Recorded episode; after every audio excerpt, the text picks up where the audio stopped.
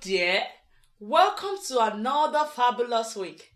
This week, our anchor verse is from Proverbs chapter 16, verse 24, which says, Kind words are like honey, sweet to the soul and healthy for the body.